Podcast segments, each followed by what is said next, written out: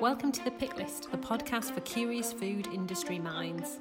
Every week, we bring you our pick of articles from the world of food and grocery retail and explore what they tell us about how our food industry is changing in these extraordinary times. We chat about the major news from nationals and big trade titles, but we also love unearthing gems from niche publications and sharing brilliant, quirky food stories that change the way we think about the food we eat and produce. I'm Julia Glotz. And I'm Laura Ryan. It's great to have you with us. Let's start the show. Hi, Julia. It's episode 38 of the pick list. Have you had a good week so far? Hello, Laura. Yes, a very good week. Um, thank you. I've uh, done another trade media masterclass earlier this week, so that's all about training PRs and how to write better press releases and uh, and get into the trade press. And I'm also uh, working on a feature article at the moment about brands and how they can hold on to some of the growth they have seen in 2020. What have you been up to? Sounds fascinating. I love it. Um, yeah, busy week. I'm busy preparing some work for the UN Food Systems Summit and COP26 as well. So, doing a lot of work for the global meat industry on that and, and loving it, finding out so much. And as you know, my favourite pastime talking to people. So, uh, that's very enjoyable. um, this week's podcast, we've got a great guest, haven't we? We have indeed. We're joined by Bill Bean. Bill is EVP Research at Shopper Intelligence. Uh, he joined us from Los Angeles, so it was a rare opportunity to get a more international perspective and find out what's been happening with shopper trends in the US. Should we start the show? Bill, welcome to the show. Thank you so much for joining us. Thank you. Thank you. I'm looking forward to the conversation. Why don't you briefly introduce yourself and tell a listener who you are, what you do, and how you're connected to food and grocery retail? Uh, well, my name is Bill Bean, and I've worked in um, shopper research for probably the last 20 years, doing research on how people shop and what that means for marketing and sales operations for four or five of the largest consumer packaged goods companies in the world. I've worked for Pepsi and Kraft Foods, Colgate Palmolive, SAB Miller Brewing, for uh, Mattel Toys. So I have broad experience uh, on shopping in a lot of different food and uh, personal care products.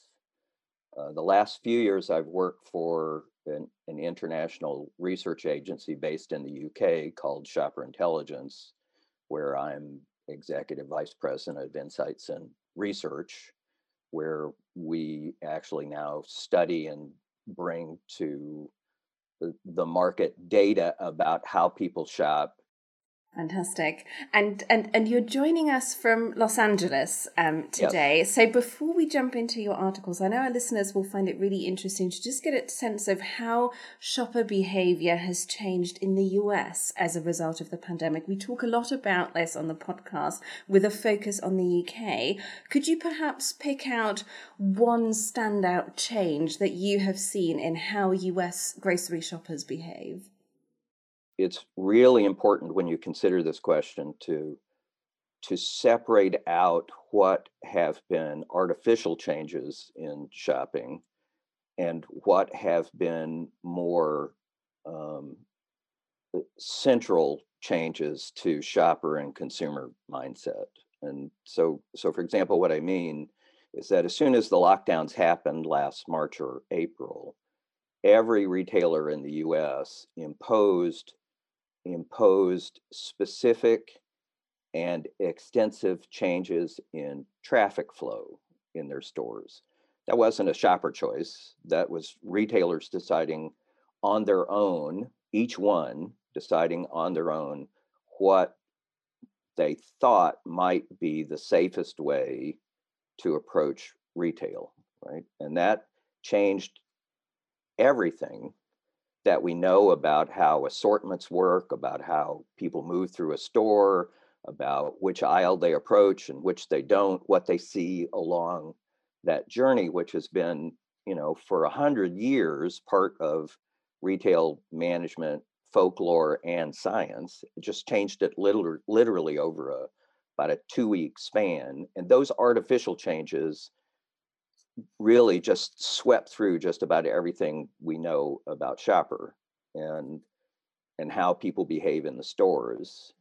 And then those in turn created some attitudinal changes at the core of how people shop that uh, may or may not endure. And frankly, I don't think anyone knows what will last and what won't. We can see what's happened. So, the two things that we focused on the most, one of which I think is enduring, and the other is an interesting question, has been the shift to digital. We'll t- uh, and I and and I think we'll end up, given the articles we've chosen, we'll end up talking about this a lot more uh, later. But but here in the U.S., the shift to online shopping has been massive, and it happened easily five years ahead of what anyone predicted it would be, because that's what the pandemic required. We've seen increases in most categories as high as 30% of first time online shopping. We've seen increases in sales of also in that range between 30 and 50% of just wholesale shift to online and digital and delivery and basically anything a retailer could think of to um, to drive those changes and i think that one's enduring. The the one that i'm we see literally in every country we, we measure and i'm not sure it's going to change is that because of the stresses in the supply chain that created the sort of massive and weird uh, what people perceived as weird out of stocks and shortages and etc um, people really opened up their brand consideration sets. So i mean really opened it up. Like people who used to tell us they would they had you know three favorite brands and they would never try anything else now all of a sudden are going oh private label looks pretty good. It's not as bad as i thought it was I'll try private label categories that categories where previously they just refused to look at those brands. Now they're going, yeah, that's pretty good. I'll do that. And they that happened because they had to, but who knows how many people will snap back to to the way things were before. Shoppers are driven everywhere by convenience. They talk a good game, but if you wave something that's easy and cheap in front of them, they almost always go, "Oh, I'll do that." That's really interesting. And of course, the pick list is all about highlighting interesting articles all to do with food and drink and, and grocery mm-hmm. retail. So, we do want to quiz you a little bit on your reading habits as well. How do you keep up to date with what's happening in the industry? What are some publications uh, that you enjoy reading? And one of the articles I have is from a, a, a regular update publication here in the US called the Robin Report, uh, which is a, a fairly regular update of, of original articles and uh, curated articles about the retail industry, maybe five or six articles a week. They're all easy reading. They they jump out. And so uh, I get that as a newsletter feed. I read that regularly. And then because I'm a I'm not a pure marketer, I'm I'm an insights professional.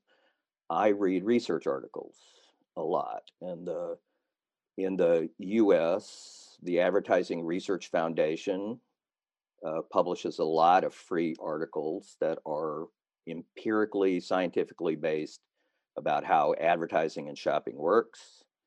Uh, WARC in the UK is a similar organization, WARC.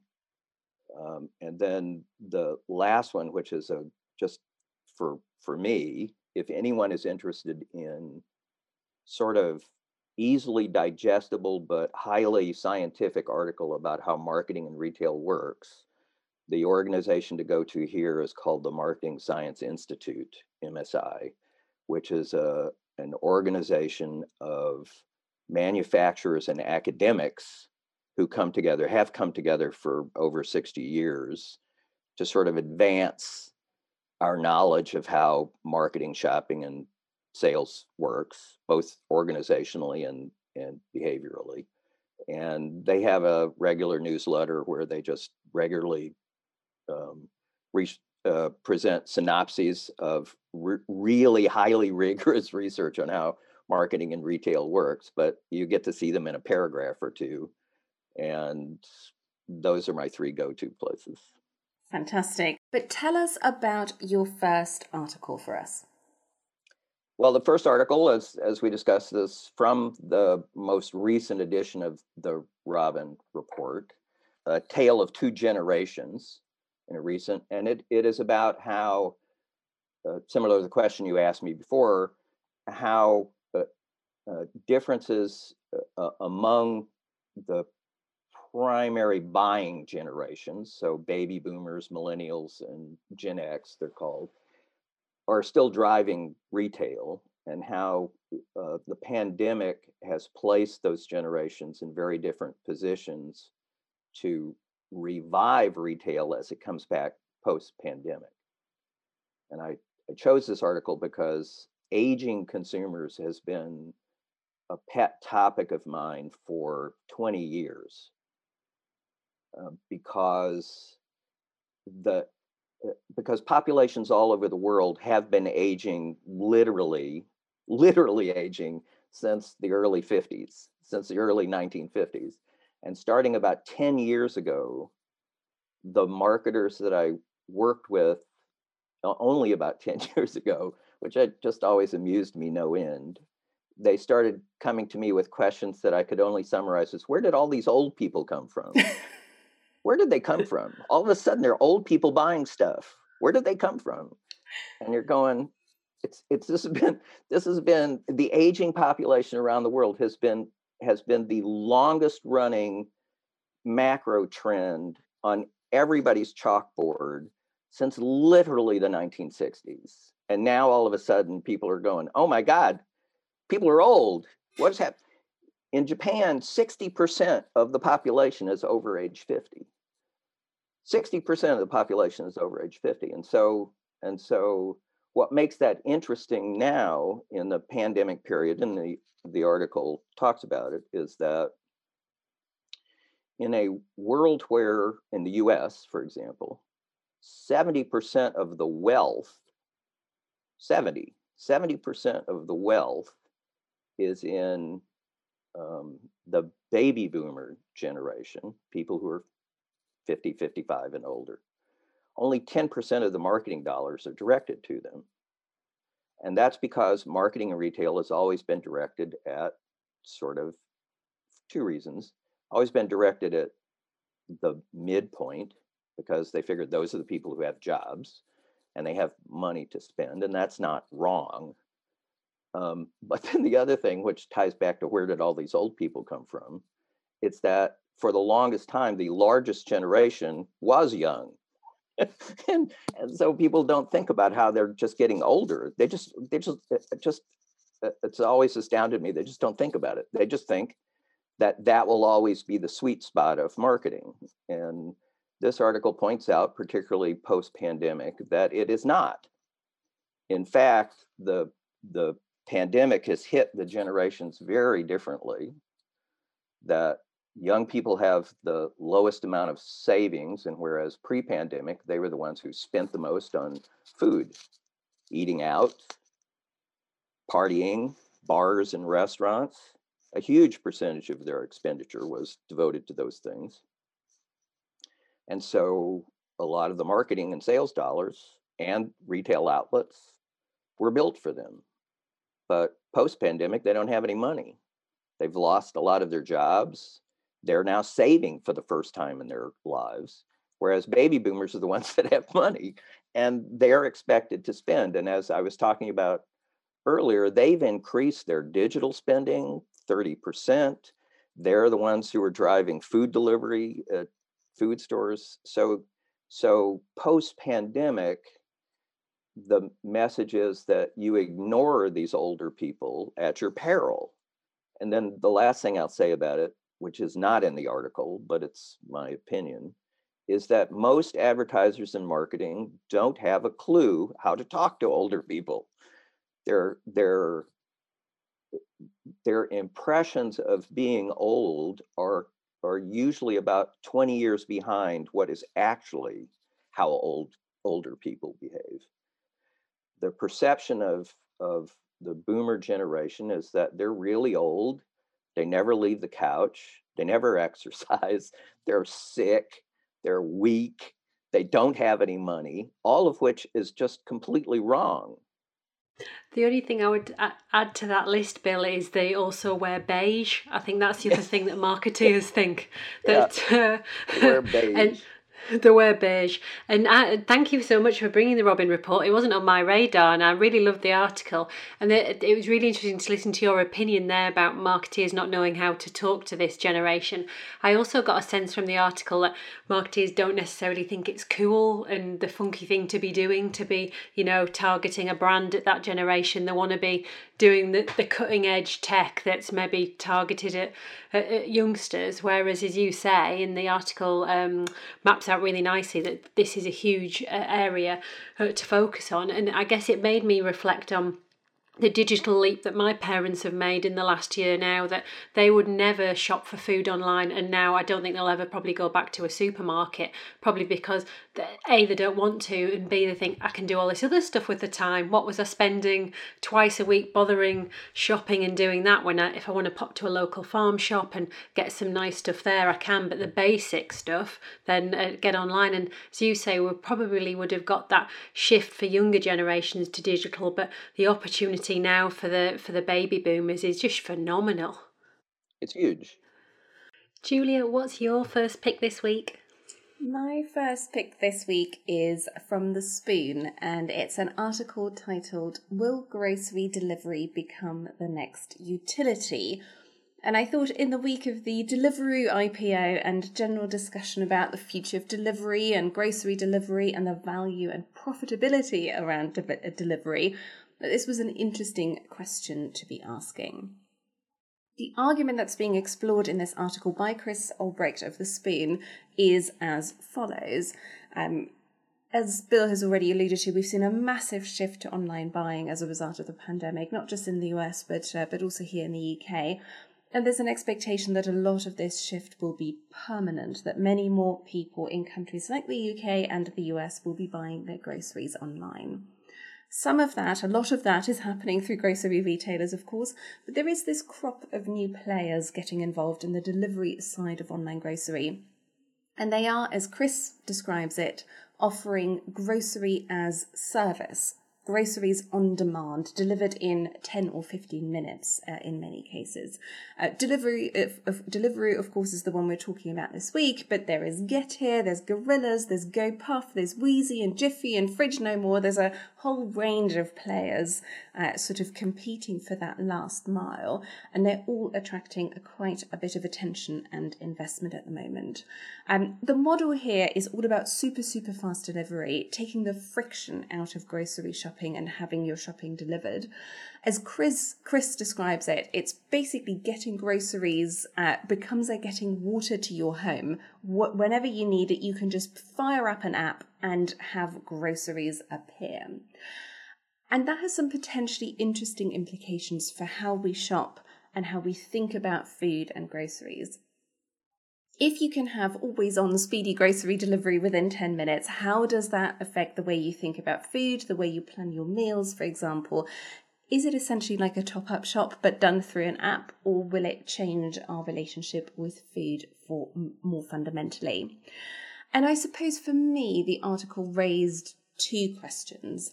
One around the idea of impulse buying. Now, impulse has been such a difficult category to do through e commerce because you have that lag between wanting a product and then actually being able to have it delivered. And also because of minimum orders and basket sizes, um, you know, all means that you're typically not really looking to buy individual bars of chocolate online. But with these new grocery uh, last mile specialists, if you're able to get your groceries delivered within 10 minutes, less time than it might take uh, to go to your local shop, do you suddenly open up a whole raft of product categories and product types to e commerce? Essentially, does impulse become viable in an online setting with this delivery setup? And then the second question it raised for me was um, around the implications for retailers in terms of owning the customer relationship, of course, but also, I, I suppose, a more fundamental question of, you know, what is a retailer for in this context? I mean, we've had a lot of discussion about this idea of the, the great unbundling of the grocery store, uh, where on the one hand you have more brands selling direct to consumer, cutting out the retailer, and then you have meal kit and recipe box operators competing for dinner, and you have these last mile specialists offering super speedy delivery. So, a lot of the roles that retailers traditionally would have fulfilled are being uh, divided up and taken on by specialists. So, in that environment, what's the point and what's the point of difference for a retailer? Um, Bill, what did you make of the article? Well, I had a few reactions. I had a few reactions to it. One was um, the degree to which uh, the businesses in the article presented as new economy solutions to retail. If you if you just turn your head slightly and take the tech app out of the equation, I was struck by how many of those businesses look like business my parents used.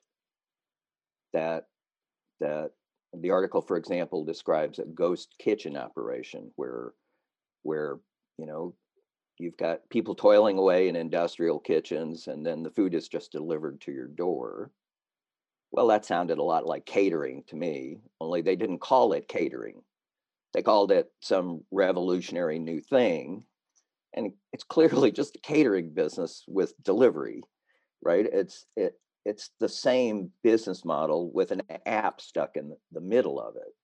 And so I was struck by how uh, just the language of this article made everything look revolutionary when at its core it was pretty old. My parents used to get grocery delivery all the time. We had a truck come by the house when I was a kid, would deliver fresh food from a truck, like every two weeks would come by and do it that way. It became expensive, so nobody does that anymore. House calls disappeared. All of that stuff disappeared because it was expensive. So the technology, in theory, makes it cheaper. So it's all coming back. The implications that you've spun out and the article spins out, and, and the imagination of the future completely changes the way the the human resource aspects of this business work right? So restaurants, retail, they're here in the US, they're all unionized, right? So they've people have fought hard to get a working wage out of a, a fairly manual job. And the ultimate, all the way down the yellow brick road implications of any tool like this is that all of those people are cut out of the equation like if I go into it was it was one of my lasting personal impressions of the pandemic here in LA is I went into my Whole Foods, my local Whole Food store, and easily a third of the physical space in that store was devoted to delivery now. They'd taken out all of the food service stuff because they couldn't do that during the pandemic. All of the they have eh, here in the US. It's it is a wonderful catering food on delivery option out of Whole Foods. The food is delicious, it's well prepared, it's well presented. All of that stuff was taken out during the pandemic. And instead, that space had become a staging area for pickers, people who just went around the store putting stuff in bags for delivery and, and pickup. I guess the other um, aspect of this article I was interested in if speed of service is going to become one of the drivers for purchase, what else are retailers going to differentiate on? What else is important? And we hear a lot, yes, that value for money is important, but we hear a lot more about sustainability, and I, and I know we're going to come on to that in a second. But what are the differentiators for those products? And then also what's left in terms of retail store themselves? And was talking there, Bill, about um, Whole Foods. They're a masterclass in in store theatre. Will we see the others? And particularly in the UK, we've got a a, a real uh, challenging amount of retailers here, and they normally just drive on price. Will they have to look at different aspects and, and get more theatre in store to get folks to, to stay loyal to them? Laura, what's your first pick for us?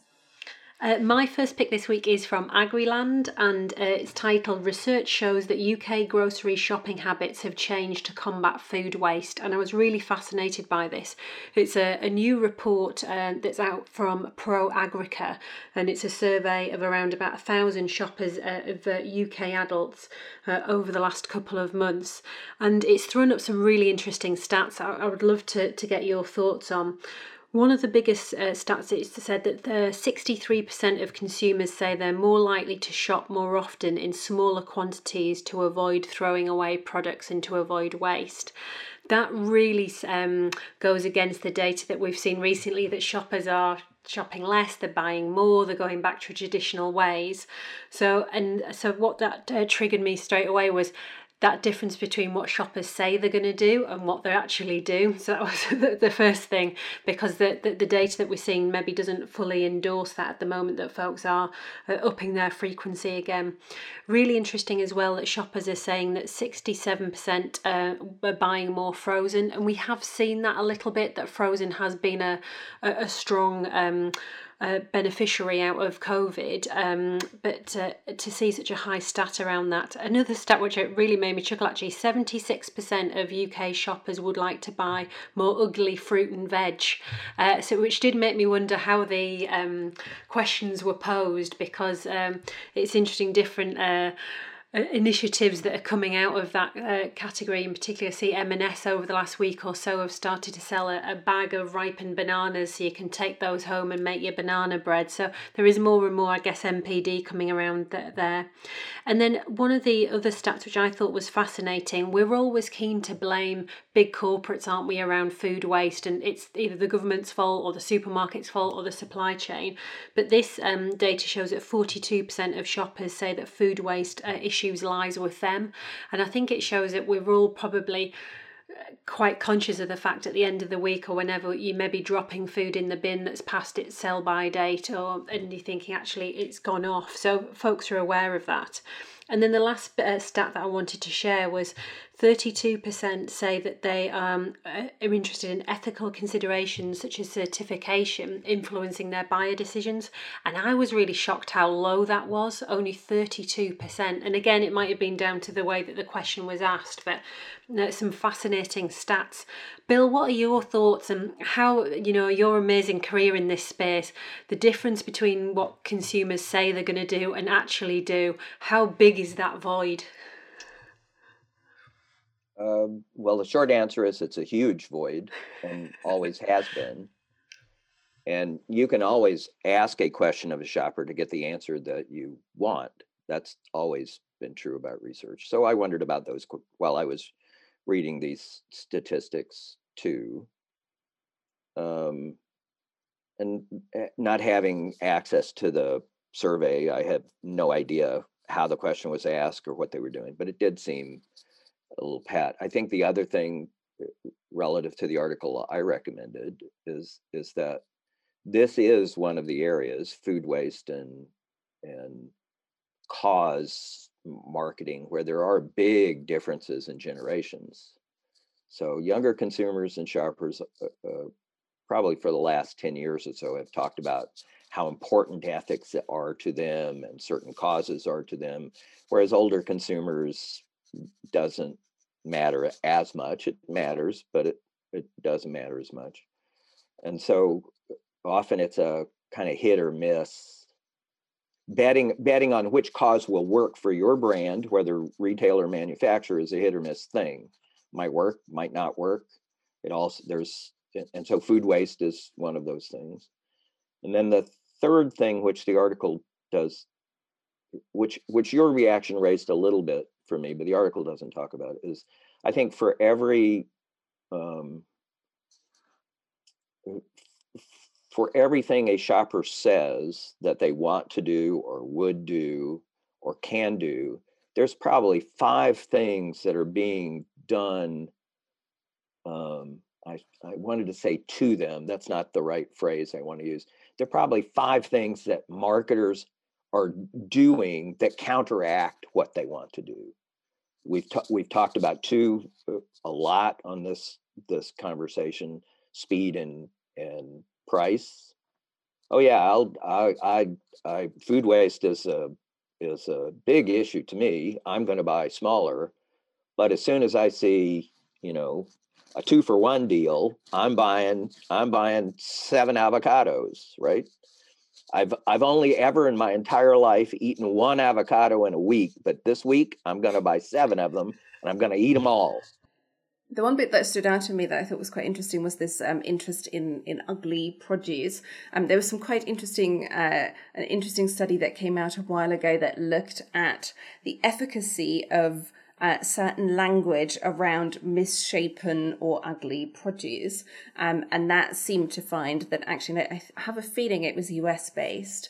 Um, they found that actually using the term ugly as opposed to something slightly more diplomatic like misshapen did a much better job of convincing consumers that they should be buying this because there was a sort of sense that if as the retailer you're being this blunt about the flaws it kind of makes you come across as, as, as more transparent and it made the shoppers feel more confident in in choosing um, produce uh, like that which i thought was uh, was really interesting.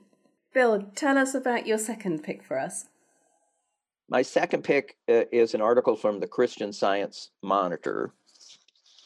Um, that's called why business startups are booming and to me, this was a, a really fascinating article about what's really going on in the economy recently with the pandemic in the United States that runs counter to a lot of the narrative that has been in the business press or anecdotally in people's lives.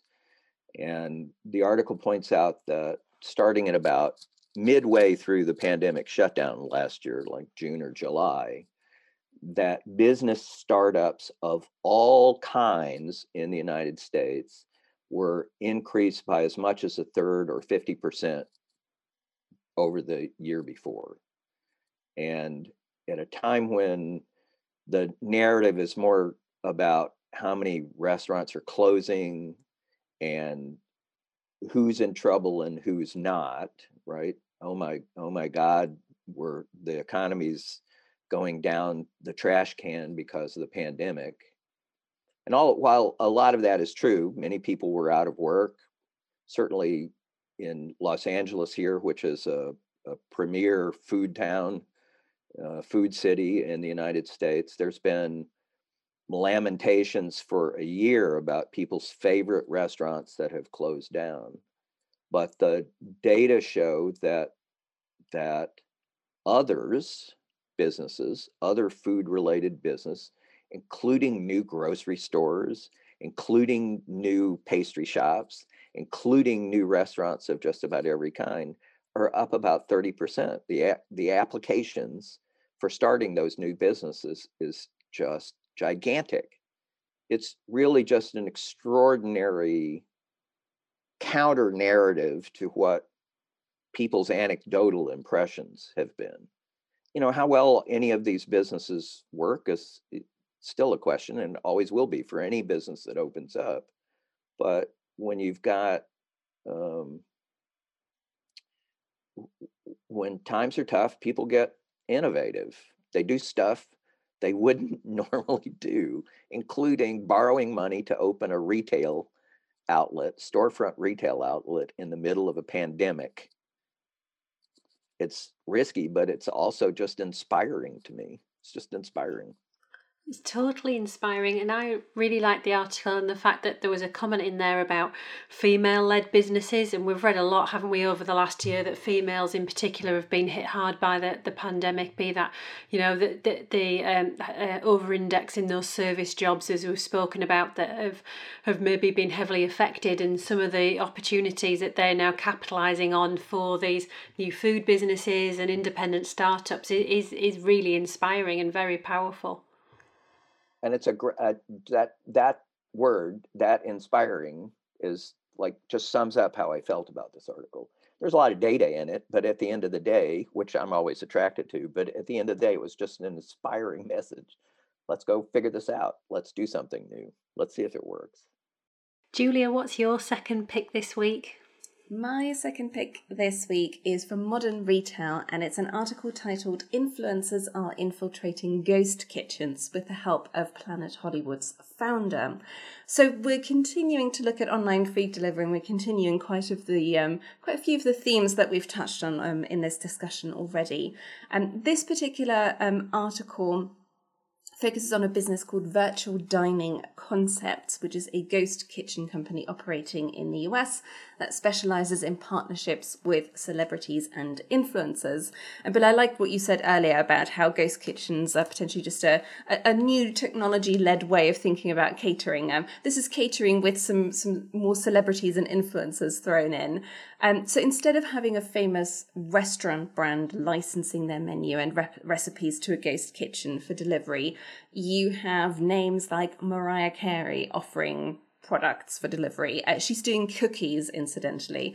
Um, it's basically, as the article says, the the Planet Hollywood business model, but reinvented for the food delivery and ghost kitchen aid.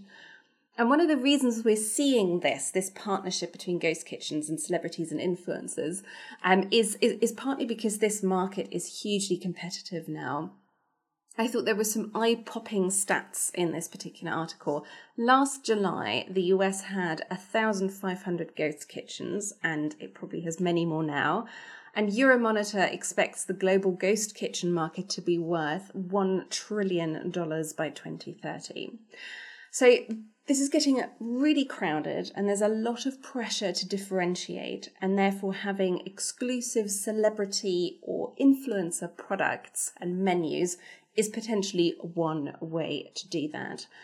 And it's also a way to help with customer acquisition. These people have huge social media followings already, and they can therefore funnel lots of people towards certain delivery apps. And one of the examples mentioned in the article is Mr. Beast. Mr. Beast is a super successful content creator uh, who has more than 55 million YouTube subscribers. In December, Mr. Beast launched 300 digital restaurants around the US called Mr. Beast Burger. He announced this on his YouTube channel, of course. Uh, the post got a gazillion views. His ordering app hit the number one spot on Apple's App Store, and to date, he has done over a million transactions.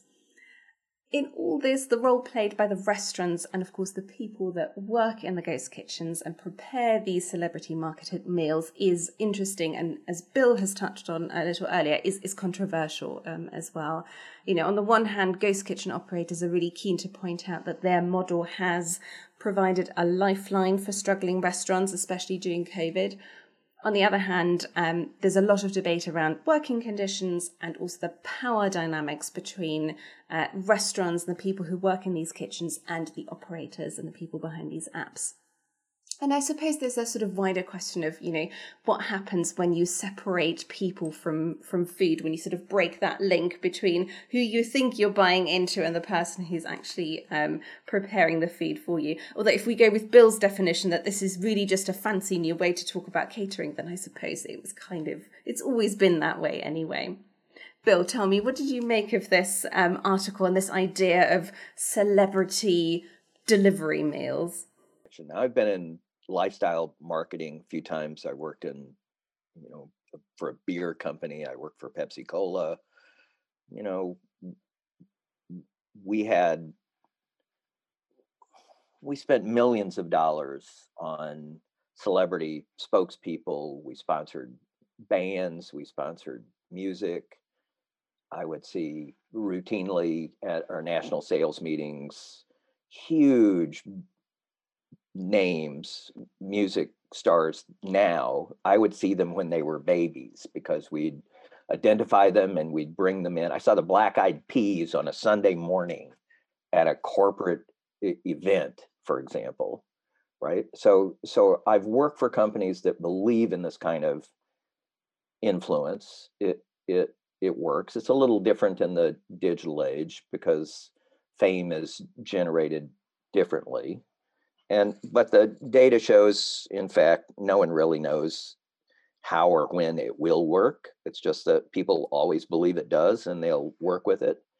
And some some concepts, Planet Hollywood's a good example, where you know you're you've got five or six big Hollywood names and you go to the restaurant and the idea is that you sort of share in that experience of Bruce Willis or Arnold Schwarzenegger, right?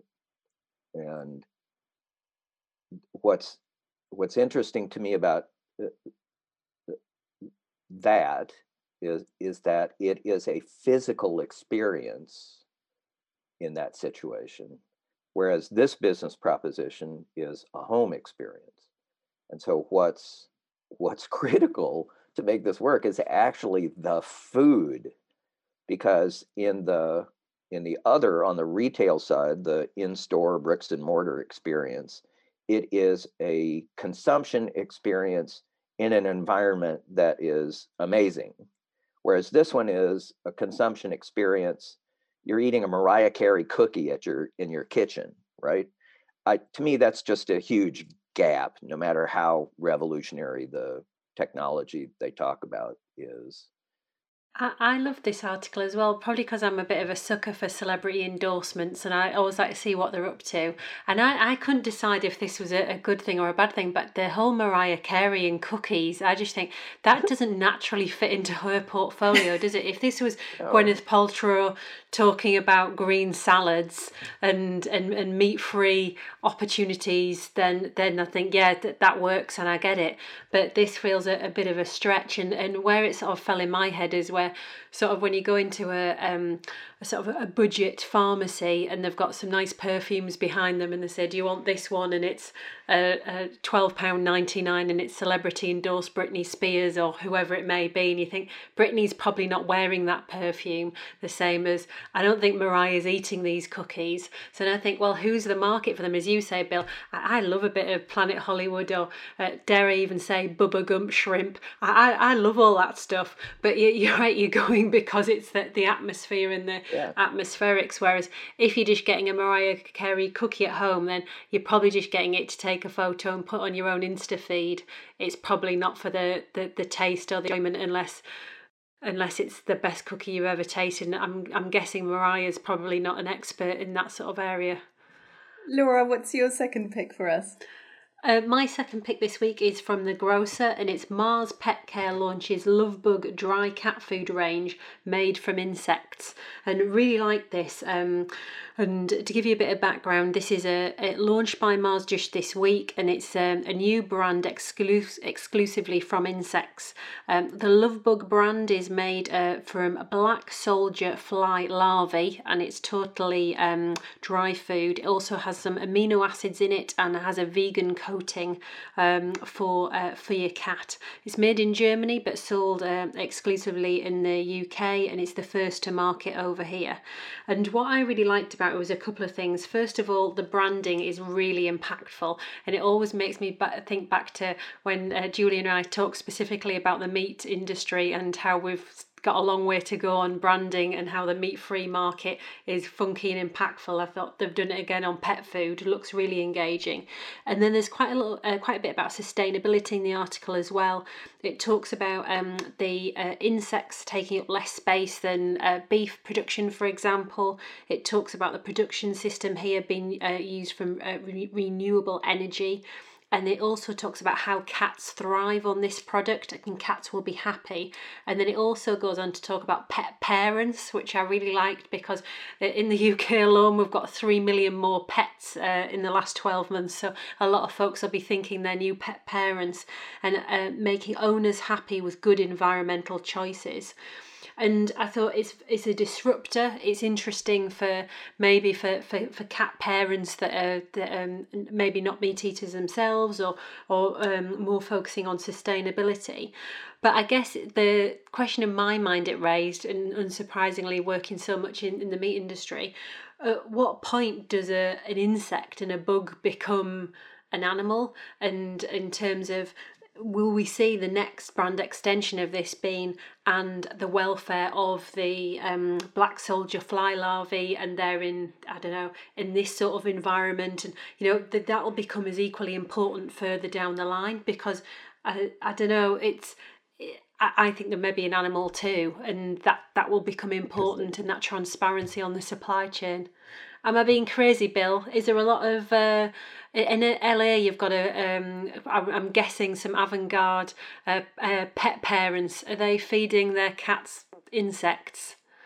Uh, short answer, no, but it has nothing to do with desirability. I love this article for the for the branding reasons. I thought Lovebug was a great name for this, but it's also um, insects are not an approved protein ingredient for uh, pets in the U.S. They're they're approved for reptile feeding. You can feed a, a, a your iguana something that's based on on fly protein, but nothing else. It's it's approved for treats because the for and there's there's one or two brands that use um, the black soldier fly larvae, which which by the way is a magical and astounding sustainability ingredient. It it just really is a fascinating kind of approach to this. Um, but it, different regulations in the U.S. So there, everyone is ex- kind of experimenting in the pet food industry. Um, but it's it's in fact illegal to market currently uh, a full up pet food made from insect source protein. And it's only approved for certain farm and reptile applications so we don't see it but but i like it.